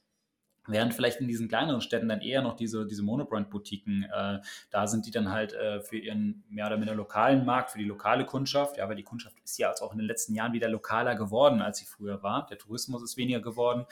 Ähm, da, da lohnen sich dann halt tatsächlich dann eher noch halt die, die, die klassischen Juweliere, Konzessionäre, die dann halt irgendwie ihre zehn Marken vertreiben. Äh, und da ist dann einfach die Wahrscheinlichkeit, oder die, die Wahrscheinlichkeit, eine dieser Uhren zu verkaufen oder eine dieser Marken zu verkaufen, halt höher, als wenn ich jetzt mich darauf fokussiere. Ich, ich sitze jetzt bei euch in einem, in einem kleinen Städtchen und, und, verkaufe jetzt beispielsweise nur, was weiß ich, Breitling, IWC oder wie sie alle heißen. Ja, was da ist Wahrscheinlichkeit, die relativ oder verhältnismäßig wahrscheinlich geringer, da wirklich dann erfolgreich mit zu sein. Aber ich glaube, gerade in diesen großen Metropolregionen nimmt halt dieses Boutique-Erlebnis zu. Und ähm, ich glaube, das hat hat einfach, wie du es eben auch schon mal gesagt hast, äh, auch diverse Gründe. Und ein Grund ist natürlich, man ist nah an dem Kunden ran, man kann sich mehr spezialisieren, man kann dem Kunden wirklich gezielt dieses Erlebnis bieten, was man ihm bieten möchte. Das heißt, man kann diese Marke konkreter gestalten, das Markenerlebnis konkreter gestalten ich gebe das halt eben nicht aus der Hand und verlasse mich darauf, dass halt der Verkäufer, der noch äh, über zehn andere Marken Bescheid wissen muss, dann auch über meine Marke entsprechend Bescheid weiß, sondern ich habe wirklich das, Publi äh, das, die, das Verkaufspersonal, was wirklich geschult ist auf meine Produkte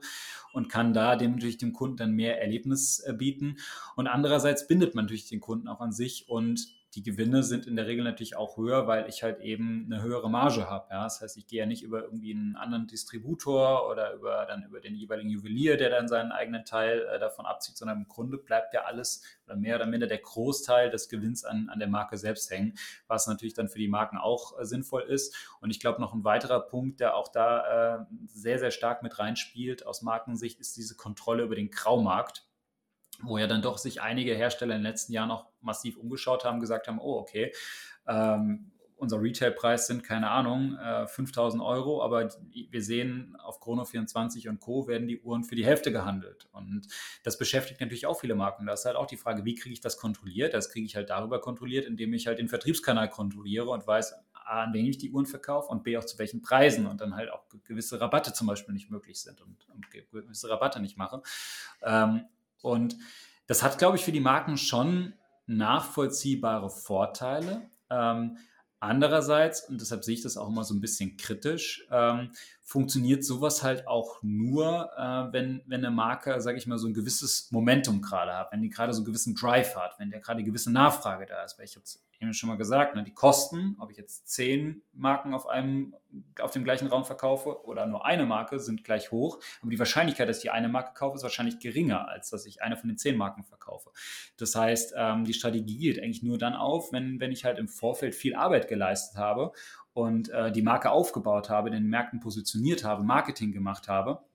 Das haben aber dieses Marketing haben sehr häufig tatsächlich ja dann eher die Konzessionäre, das heißt die, die klassischen Einzelhändler für diese Marken gemacht in den jeweiligen Märkten. Also die haben, äh, die, die führen halt ihre zehn Marken. Ich weiß nicht, wie das jetzt bei euch aber ist. Zum Beispiel habt ihr den, den Gasser, glaube ich, mit dem du ja auch ganz, ganz gute Kontakte hast. Und ja, der genau. wird ja lo mhm. lokal für seine Kundschaft wird der Werbung machen und der wird die Marken, die er führt, die er vertreiben darf, wird der anpreisen und wird quasi dann zum Beispiel, ich glaube, die führen jetzt ja Omega, äh, was mhm. du immer wieder so erzählst, mhm. die sind dann wahrscheinlich für Omega das Aushängeschild in eurer Region und die werden dann da auch in Werbung investieren. Und jetzt, wenn man jetzt, wenn quasi Omega jetzt hingehen würde und sagen würde, naja, wir ziehen uns da raus, wir machen unsere eigene Boutique nebendran auf, ja, oder der nächstgrößeren Stadt auf, das, das ist dann schon auch so ein bisschen so ein Schlag ins Genick von diesem, diesem, Retailer, von diesem Einzelhändler, der halt über viele Jahrzehnte diese Marke in diesem Markt positioniert hat. Und äh, das ist auch immer so dieser Nachteil, den man da auch sieht. Und deshalb verstehe ich auch den Unmut von dem einen oder anderen Einzelhändler, der zum Beispiel sagt, äh, er ärgert sich schon, dass zum Beispiel, oder mal Piguet jetzt komplett auf eigene Boutiquen umgestellt hat und rausgegangen ist, obwohl man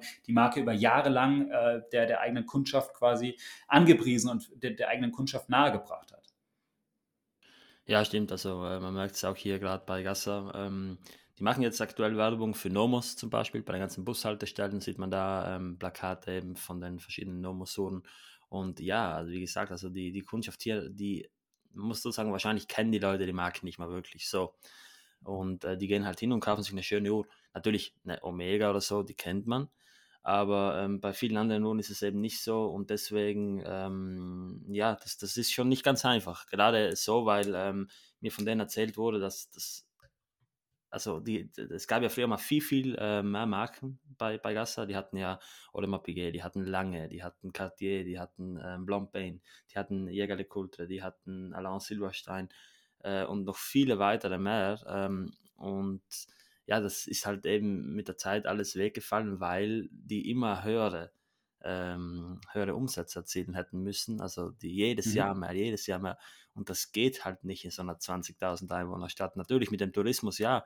Äh, da war es dann auch mal so, dass zum Beispiel äh, eine ganze Sportmannschaft gekommen ist und sich jeder Spieler eine, eine Bannerei äh, gezogen hat. Aber ja, das passiert halt dann eben nicht immer und nicht laufend. Ich meine, gerade in so Städten, wie du es jetzt beschreibst, da hast du halt immer wandelnde Kundschaft. Aber hier bei uns in, in dieser kleinen Stadt, da äh, irgendwann hat halt jeder seine Uhr und eine Uhr ist eben nicht eine, eine Winterjacke, die alle fünf Jahre neu muss oder so, oder alle zehn mhm. Jahre. Mhm. Und deswegen, ähm, ja, wie gesagt, äh, von dem her ist es ein bisschen eine schwierige Sache was gerade dieses, dieses, diesen Vertrieb anbelangt. Mir ist es halt persönlich immer wichtig, dass ein, dass ein Multibrand-Store sich wirklich über die Marken informiert, äh, was leider ganz oft zu kurz kommt. Mhm. Absolut. Also, wie gesagt, deshalb, ich, ich wollte es einfach nur so darstellen, weil mir, mir, fällt es halt auf, dass halt viele Marken diesen Schritt gerade gehen. Ähm, heißt jetzt nicht, dass sie sich ja komplett aus dem, aus dem klassischen äh, Einzelhandel über, über Konzessionäre oder klassische Vertrieber Konzessionäre rausziehen, aber man merkt schon, dass sich viele da, den, den Fokus auch mehr auf die eigenen Boutiquen halt setzen. Und das hat halt Vorteile, wie gesagt, Erlebnis und bessere bessere Schulung der, der Mitarbeiter, die wissen besser Bescheid, die können dir vielleicht gezielter helfen, die können dich besser beraten. Ich bin näher am Kunden ran. Natürlich den Kunden ist es auch interessant, mit der Marke in enger in Kontakt zu treten, gerade wenn man dann vielleicht auch wirklich auch in der Boutique ist, die direkt von der Marke operiert wird. Ähm, so, sowas ist ja dann auch immer noch mal ganz cool, weil ich dann wirklich in diese Markenwelt eintauchen kann. Und andererseits hat es halt eben auch Nachteile und man verprellt sich halt auch klassische äh, Wege und Kanäle, die man sich über viele Jahrzehnte aufgebaut hat und die auch dazu beigetragen haben, dass die Marken da sind, wo sie heute stehen. Und insofern insofern, das ist interessiert oder finde es einfach nur spannend, das mal zu beobachten, wie sich das auch auf die nächsten Jahre oder Jahrzehnte vielleicht auch entwickelt. Und ob dann nicht irgendwann mal vielleicht die eine oder andere Marke auch an dem Punkt ist, wo sie wieder zurückrudern muss. Das ist einfach so ein, so ein Ding, was ich einfach so ein bisschen beobachte oder wo ich einfach mal gespannt bin, wo die Reise hingeht. Äh, ich hatte da letztens auch mit jemand gesprochen, äh, der, mir, der mir sagte, also seiner Meinung nach wird der, der zukünftige Einzelhandel so aussehen, in den großen Metropolen hast du in den Städten, auf den, auf den 1A-Lagen hier, den, den Shopping, den, den Luxus-Shoppingstraßen hast du dann Boutique neben Boutique neben Boutique und hast dann vielleicht zum, am, am Stadtrand eher dann so diese Multi-Brand-Stores, die dann aber auch viel digitaler sein müssen, die dann zum Beispiel ähm, wirklich auch dann deutschlandweit oder weltweit, europaweit, wie auch immer, ihre, ihre Ware auch online verkaufen und wo dann der Kunde hinkommen kann, wenn er möchte, wo er dann gezielt dann dorthin fährt oder ansonsten dann einfach online bei diesen Händlern einkauft. Und da gibt es halt auch gerade zum Beispiel in Deutschland schon ganz gute Beispiele. Ähm, ohne jetzt Werbung machen zu wollen, aber Juwelier Altair macht das zum Beispiel so. Die haben sich jetzt in den letzten Jahren sehr stark über ähm, digitale äh, Vertriebskanäle positioniert, sehr viel so Content-Marketing gemacht äh, und waren aber immer ihr, ihr, Hauptstore eigentlich ganz abgelegen am, am Rand von Köln. Also eigentlich eine Lage, wo man normalerweise nie hingehen würde und auch wirklich ein relativ kleiner Laden. Das war, das, das war immer so, dass man gedacht hat, okay, wer geht da so von sich aus jetzt mal vorbei oder rein? Aber die haben es halt sehr gut verstanden, zum Beispiel sich, sich deutschlandweit äh, über, über Content-Marketing, Social Media und so weiter zu positionieren, haben die Uhren deutschlandweit verkauft. Wenn man Kunde wirklich mal diese Uhr anprobiert, ausprobieren wollte, dann ist er auch zu denen hingefahren direkt. Ja, jetzt haben sie zum Beispiel auch noch eine weitere Boutique in, in Berlin aufgemacht. Auch die ist zwar in einer besseren Lage, aber jetzt auch nicht ganz zentral, jetzt nicht auf dem Kudamm oder so. Und ähm, du kannst, wenn du möchtest, kannst du ganz gezielt dieses Erlebnis dort äh, haben und, und, in die Boutique rein oder du machst halt vor allem sehr viel digital und online. Und ähm, ich glaube, solche Konzepte könnten auch wirklich für viele Einzelhändler die Zukunft sein, während halt äh, viele Marken sich darauf positionieren oder fokussieren, wirklich zentral in den Innenstädten diese, diese Luxusboutiquen zu betreiben, wo sie halt eben diese Marken-Experience ähm, ja, herausbringen. Das, das ist jetzt so meine persönliche, äh, eine persönliche Meinung, wie sich das weiter auch entwickeln könnte. Aber auf jeden Fall das so ein Trend, über den ich sprechen wollte. Und ähm, Raff, noch ein drittes Thema, und das ist was, da, da, interessiert mich vor allem auch deine Meinung dazu, ist so dieses Thema allgemeine Nachfrage nach Uhren. Ähm, weil ich bin der Meinung, dass, oder was, was ich beobachte, sagen wir es mal so, ist, dass die Nachfrage nach Uhren im Moment so hoch ist wie noch nie. Ähm, und ich denke auch, dass die noch konstant steigen wird auf die nächsten Jahren. Und ähm, das war auch so ein bisschen die große Überraschung jetzt so im, auch im zweiten Jahr Corona. Die Uhrenverkäufe sind eigentlich trotz Corona-Krise nie wirklich eingebrochen. Und ähm, da gibt es auch Statistiken zu. Und man muss es vielleicht, Moment, ich muss es vielleicht revidieren, ja. Die Uhrenverkäufe sind eingebrochen, aber nicht in dem Bereich, über den wir sprechen. Und zwar, ähm, ich habe da mal so eine Statistik rausgesucht von der, äh, vom Verband der Schweizer Uhrenindustrie, der ist jetzt aus Oktober. Wir bringen jetzt Ende des Monats wieder einen neuen Bericht auch raus. Ähm, da ist es so, dass die, die Schweizer Uhrenexporte, die immer so ein Indikator dafür sind, also wie viele Uhren wurden äh, quasi in alle Welt exportiert, das ist immer so ein Indikator für den, für den Status quo der Schweizer Uhrenindustrie. Und die Schweizer Uhrenindustrie ist ja halt auch mal so dieser, dieser Kern, diese Kern. Äh, dieser Kernfokus äh, dieser ganzen äh, Luxusuhrenwelt. Und da ist es so, dass die Schweizer Uhrenexporte das Niveau von 2019, was schon eines der höchsten Niveaus eigentlich überhaupt war, äh, übertroffen hat. Und äh, in Bezug auf Einheiten insgesamt hatten wir einen leichten Rückgang, aber das Handelsvolumen ist um 5,1 Prozent im Vergleich zu 2019 und auch deutlich zum Vergleich zum Jahr 2020 nochmal gestiegen in diesem Jahr. Und ähm, das klingt jetzt 5,1 Prozent, klingt jetzt gar nicht so hoch, ähm, liegt aber auch vor allem daran, dass wir einen massiven Einbruch hatten in diesen Einstiegspreissegmenten. Das heißt, so alles zwischen 200 und ja, sie definieren es relativ breit jetzt hier, aber so zwischen 200 und 3000 Schweizer Franken. Das ist eher gesunken. Aber man hat eine massive Steigerung gehabt bei Uhren über 3000 Schweizer Franken. Das heißt, ähm, da ist es die Menge an Uhren, die exportiert wurden, äh, um 11 Prozent gestiegen und das Handelsvolumen sogar um 14 Prozent. Das heißt, Luxusuhren boomen massiv, während gerade so die Uhren im Bereich von, von mehreren hundert von 200 bis so 500 Schweizer Franken, sind die Bereiche, die am meisten eingebrochen sind. Da, da gibt es massive Rückgänge. Das sind dann aber eher auch diese günstigen Quarzuhren. Und ähm, gleichzeitig sind zum Beispiel ist der Umsatz mit Smartwatches massiv gestiegen in den letzten zwei Jahren. Der hat, der hat sich teilweise fast verdoppelt. Also auch das äh, spielt da vielleicht mit rein.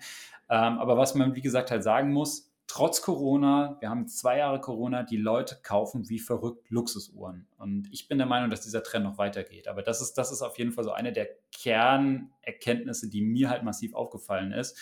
Und ähm, was ich eigentlich ganz spannend finde und was man vielleicht vor zwei Jahren, als so Corona dann aufkam, man auch nicht so gedacht hätte. Und äh, der Markt ist heißer denn je. Und das hat sich jetzt zum Beispiel auch in diesen Auktionsergebnissen wieder gespiegelt. Und äh, ich glaube, Uhren ist so nach wie vor noch das große Trendthema. Und ich glaube, Raf, du hattest da letztens äh, mal, wir hatten uns ja darüber schon mal in so einer Gruppe diskutiert, da hattest du gesagt, du glaubst, dass das nicht mehr so lange anhalten wird, sondern du bist der Meinung, dass wenn die Sammler älter werden und dann irgendwann mal aussteigen, oder wegsterben, dass dann dieser, dieser Uhrenmarkt nicht mehr so heiß sein wird. Ähm, vielleicht kannst du das mal erläutern, was du da meinst.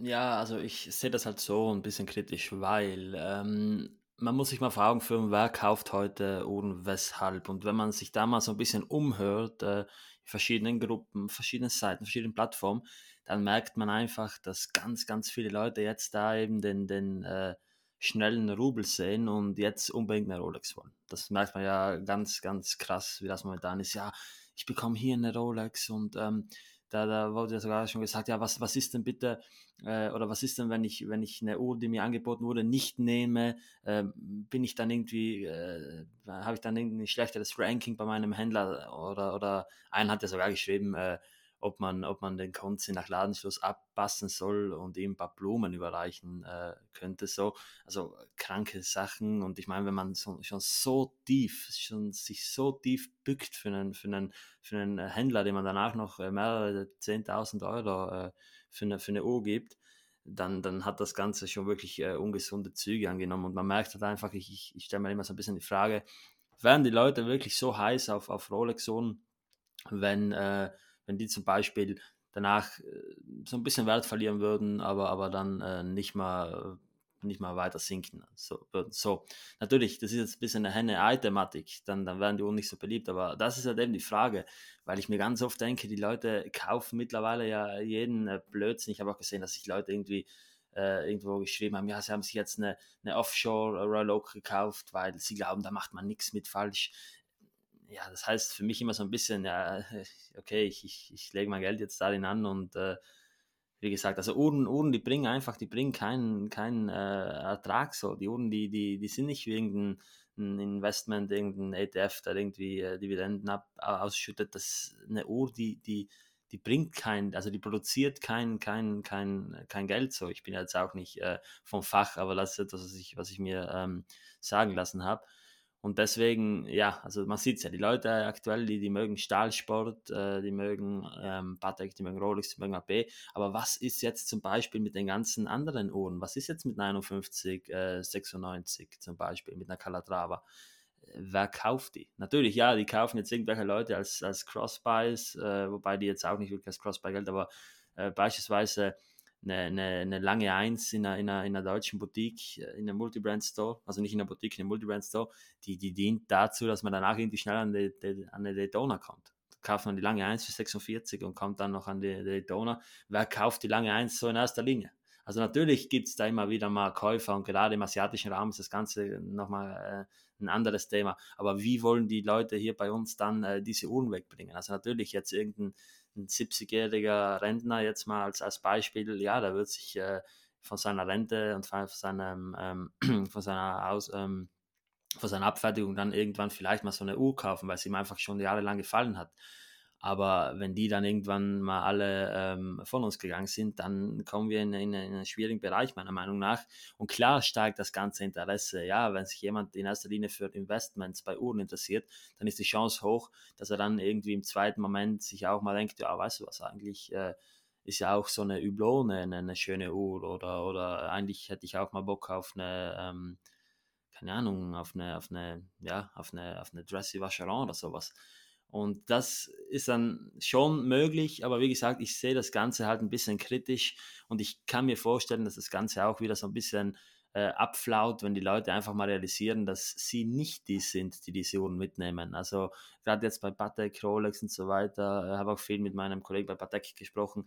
Äh, ganz ehrlich, die, die, die, die Leute, die jetzt meinen, sie könnten da einen Autilus schnell mitnehmen oder einen Aquanaut, äh, die, die können sich das äh, abschminken. Das ist Sachen, das sind Sachen, die ähm, einfach den, den Top-Kunden vorbehalten sind und auch sowas wie, wie Listenpreise. Listenpreise, das sind Illusionen mittlerweile. Also Listenpreise sind nichts anderes als, als, als äh, eine Illusion, die, die sowieso äh, nicht eintritt und wenn dann nur im äh, absoluten Ausnahmefall. Klar, hier bei uns zum Beispiel ist es nochmal ein bisschen eine andere Welt. Hier bekommt man auch mal eine, eine Erking oder eine Milgaus direkt zum Mitnehmen. Das, das ist ja nicht äh, so wild, wie es in Deutschland ist. Aber abgesehen von dem, wenn es jetzt in, zu irgendwelchen anderen Uhren geht, zu irgendwelchen äh, noch gefragteren, ja, da blickt man in die Röhre und da müssen sich die Leute einfach klar werden, dass der Listenpreis einfach stupide ist in dem Moment. Das Einzige, was zählt, ist der Marktpreis.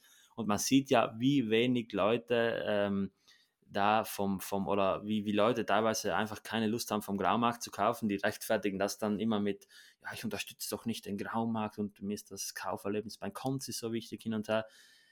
Da warten sie halt lieber äh, 20 Jahre und, und bekommen dann immer noch nichts. Von dem her, ich glaube, dass die dann irgendwann sagen, ja, weißt du was, eigentlich, ich, ich kann mein Geld auch in, in, in Kryptos oder in Aktien anlegen. Das ist jetzt nicht so wichtig, ich brauche die gar nicht.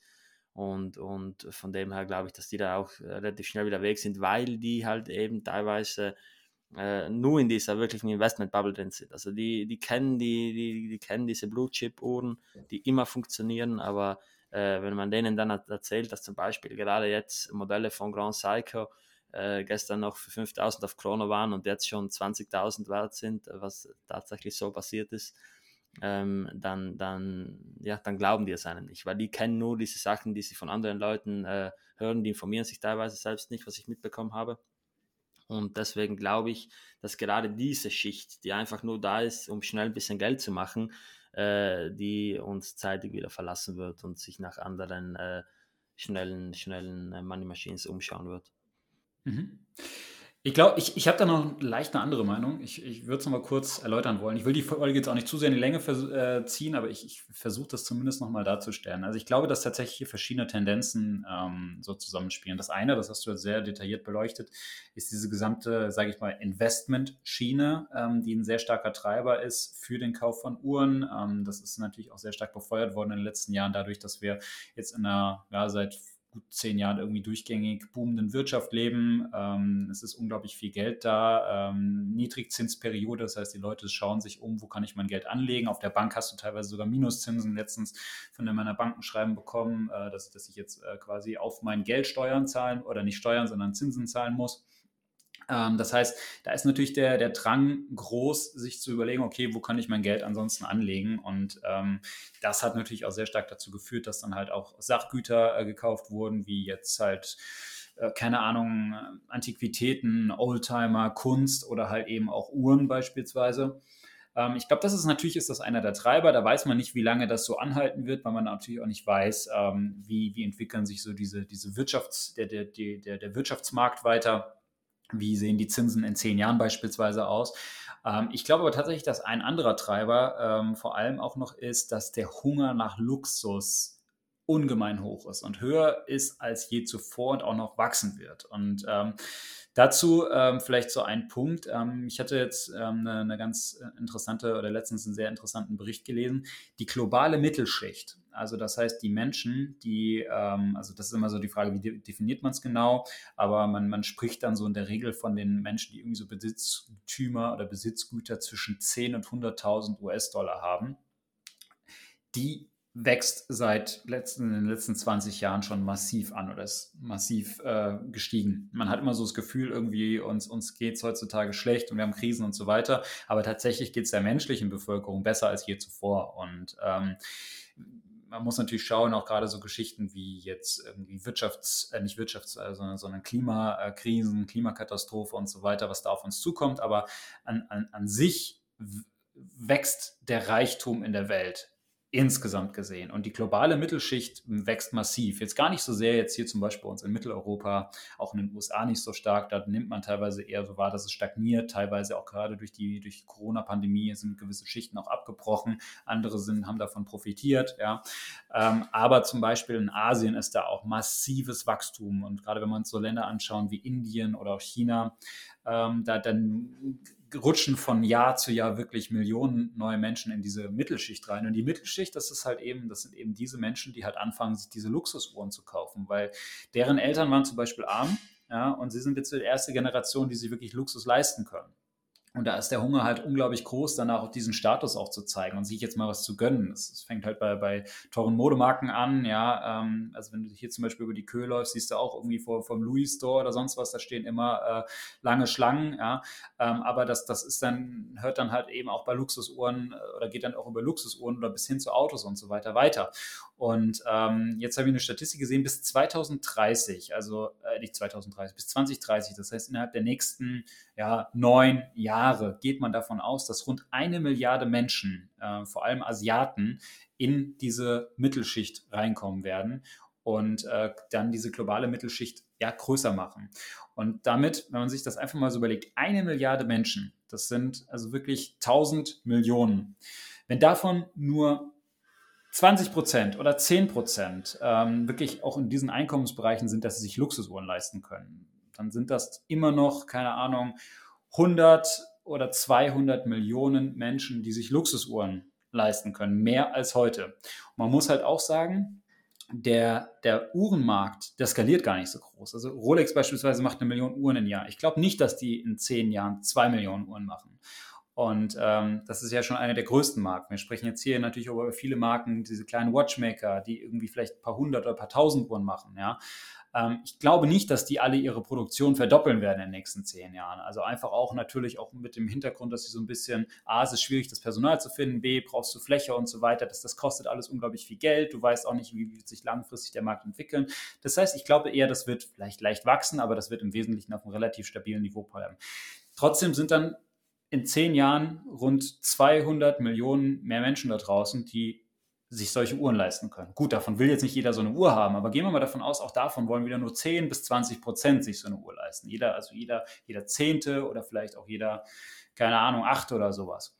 Dann, ähm, dann sind das trotzdem 20 bis 40 Millionen mehr Menschen da draußen, die sich solche Uhren leisten möchten und kaufen möchten.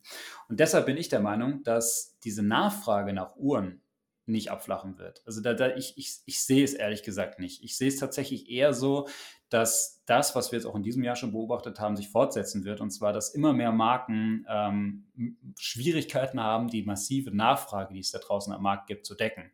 Und wenn wir mal jetzt zwei Jahre zurückdenken, haben wir wahrscheinlich halt so über Marken, so Hype-Marken mit Wartelisten, haben wir so über Rolex geredet, haben wir über Patek geredet und gerade in Ansätzen über AP. Die, über die drei Marken brauchen wir, glaube ich, gar nicht mehr sprechen. Das ist klar. Mittlerweile ist jede Rolex ist eine ist Wartelistenuhr, selbst die kleinen Damenmodelle, selbst Piccolo, alles. Keine, keine Chance. Ja. Ähm, das hast du eben auch schon mal ausgeführt. Ja, natürlich sind das dann die Uhren, die auch als Investment gesehen werden. Bei Patek ist es auch so, dass die Nachfrage massiv steigt. Ja, die, die Nautilus oder Aquanaut vor, vor ein paar Jahren hat, hat man die noch sehr einfach bekommen. Mittlerweile äh, kannst du gar nicht, brauchst du gar nicht mehr drüber nachdenken. Es weitet sich aber auch schon über noch andere Modelle aus. Absolut, äh, auch auf andere Produktpaletten. Also Mailand damals bei Patek, die hatten so gut wie gar nichts. Eben, ja.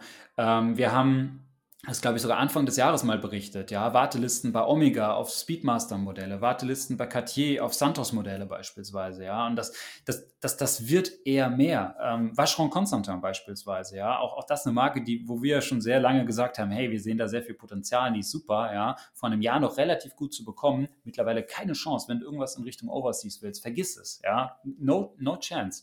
Und ich glaube tatsächlich eher, dass sich das immer mehr ausweiten wird, weil einfach die globale Nachfrage nach diesen Uhren höher wird, auch in den nächsten nächsten zehn Jahren. Und ich glaube, wenn wir heute in, in fünf Jahren hier sitzen würden, würden wahrscheinlich, wird man sagen, eine Speedmaster kannst du vergessen. Ja, also da ruf mich in drei Jahren wieder an.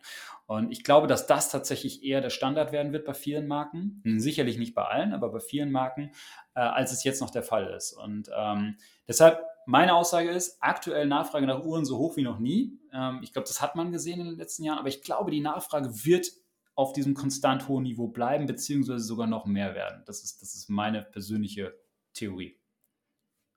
Aber schauen wir mal, warten wir mal ab, wie es passiert. Bleib gespannt, wie es weitergeht. So, Ralf, wir reden jetzt schon eine Stunde 20. Ähm, ich habe mir sagen lassen, du musst heute äh, relativ zeitig los. Wir sind schon ein bisschen über der Zeit. Ähm, wir haben jetzt relativ viel auch gequatscht. Ähm, das war jetzt aber einfach mir auch mal wichtig, dass wir mal so ein bisschen über so, so Kerntendenzen auch sprechen, die man so sieht und das einfach mal so ein bisschen rekapitulieren lassen, was wir, was gerade so in den letzten Monaten vielleicht auch in dieser Uhrenwelt passiert ist. Ähm, ich fand es interessant, auch deine Meinung dazu zu hören, äh, weil wir haben da sicherlich auch mal unterschiedliche Eindrücke. Ähm, liegt auch ein bisschen natürlich auch, auch, auch so an, an dem Fokus äh, oder an, an dem, an was wir uns so orientieren und was wir uns oder wo wir uns umschauen, in welchen Umfeldern wir uns bewegen. Insofern macht mir das immer Spaß, mit dir sowas zu diskutieren. Und ähm, ja, weiß nicht, fand ich, fand ich ganz cool und äh, bin mal gespannt, wenn wir heute in einem Jahr hier sitzen, äh, was, was dann unsere, unsere Meinungen sind zu den aktuellen Entwicklungen im Uhrenmarkt. Ob das noch zu dem passt, was wir jetzt heute hier sehen oder, oder nicht. Ähm, es bleibt, bleibt abzuwarten. Ja, ich bin auch mal gespannt. Also ähm, es bleibt spannend. Äh, der Rohmarkt ist äh, so spannend wie noch nie, seitdem ich äh, dabei bin. Ist jetzt eigentlich auch, äh, auch nicht so lange. Also generell diese ganze Uhrenwelt. Und ähm, ja, ich bin mal gespannt. Äh, ich kann euch nur versichern, dass demnächst ziemlich, ziemlich cooles Zeug beim Udog kommen wird. Und das Zeug ist vielleicht sogar ein bisschen falsch. Also es wird sehr spannend. Gerade das nächste Jahr wird vieles verändert gerade hier im Podcast. Das bleibt natürlich das äh, Wichtigste bleibt alles beim Alten, aber ihr dürft gespannt sein auf viele coole Neuerungen, an denen wir gerade arbeiten. Ähm, es lohnt sich jetzt schon mal auf jeden Fall in unsere ähm, ODOC Community Chat zu kommen, der definitiv auf Telegram. Und ähm, auch deswegen auf Telegram, weil da braucht man dann keine Handynummer teilen, keinen Namen teilen. Das ist dann alles äh, recht anonym, was vielen auch äh, wichtig ist. Den Link dazu findet ihr wie immer in unserer Instagram-Bio und äh, wir packen den auch in die äh, Show Notes rein dieses Mal, dass ihr da äh, findet. Wir sind mittlerweile ähm, knapp 100 Member schon und das ist immer ein cooler Austausch. Jeden Tag äh, zeigen die, die, die äh, Urtalk-Hörer ihre Uhren und man diskutiert darüber und das ist echt ziemlich spannend. Möchte diesen Chat also nicht mal missen. Und äh, ja, es bleibt wie, wie gesagt äh, sehr spannend. Ähm, uns würde es sehr freuen, wenn ihr den O-Doc an eure Freunde weiterempfehlen könnt und uns auch äh, auf Spotify folgt, weil uns das dann natürlich äh, dazu bei, weil uns das natürlich hilft, äh, immer größer zu werden. Und ähm, ja, somit äh, war das jetzt noch meine abschließende Message. Äh, Chris, was willst du uns noch sagen?